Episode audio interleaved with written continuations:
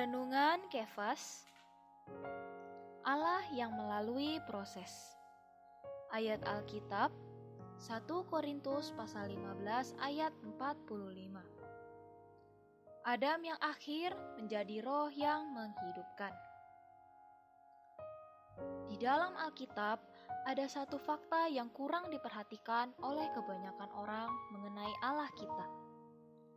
Allah kita adalah Allah yang melewati proses dua kali menjadi. Yang pertama, Allah menjadi manusia bernama Yesus. Yohanes satu ayat empat belas a berkata, "Firman itu telah menjadi manusia dan diam di antara kita." Kedua, Yesus yang adalah manusia Allah menjadi roh yang disebut roh pemberi hayat.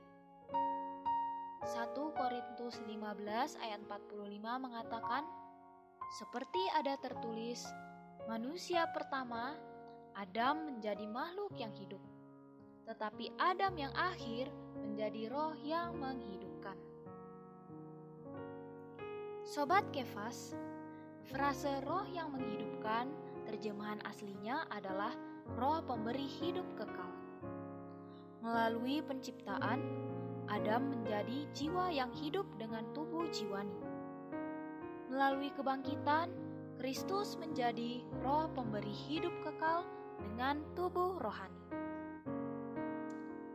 Fakta ini menimbulkan hasil, yakni manusia memiliki hidup kekal Allah. satu Yohanes lima ayat dua belas mengatakan, "Barang siapa memiliki anak, ia memiliki hidup. Barang siapa tidak memiliki anak, ia tidak memiliki hidup." Begitu kita percaya ke dalam Tuhan Yesus, Dia segera masuk ke dalam roh kita, dan kita bersatu dengan Dia yang adalah roh pemberi hayat. Demikianlah, kita menjadi satu roh dengan Dia. Roh kita dihidupkan dan dibangkitkan bersama dengan Dia. Kita perlu mengucap syukur pada Tuhan, karena kita tidak hanya mendapat pengampunan dosa, tetapi karena Tuhan juga telah menjadi roh pemberi hayat, agar kita dapat menerima hayat kekal Allah. Mari kita berdoa. Tuhan Yesus, terima kasih karena Engkau telah mati dan bangkit, menjadi roh pemberi hayat, hingga aku bisa menerima hidup kekal, jadi satu roh dengan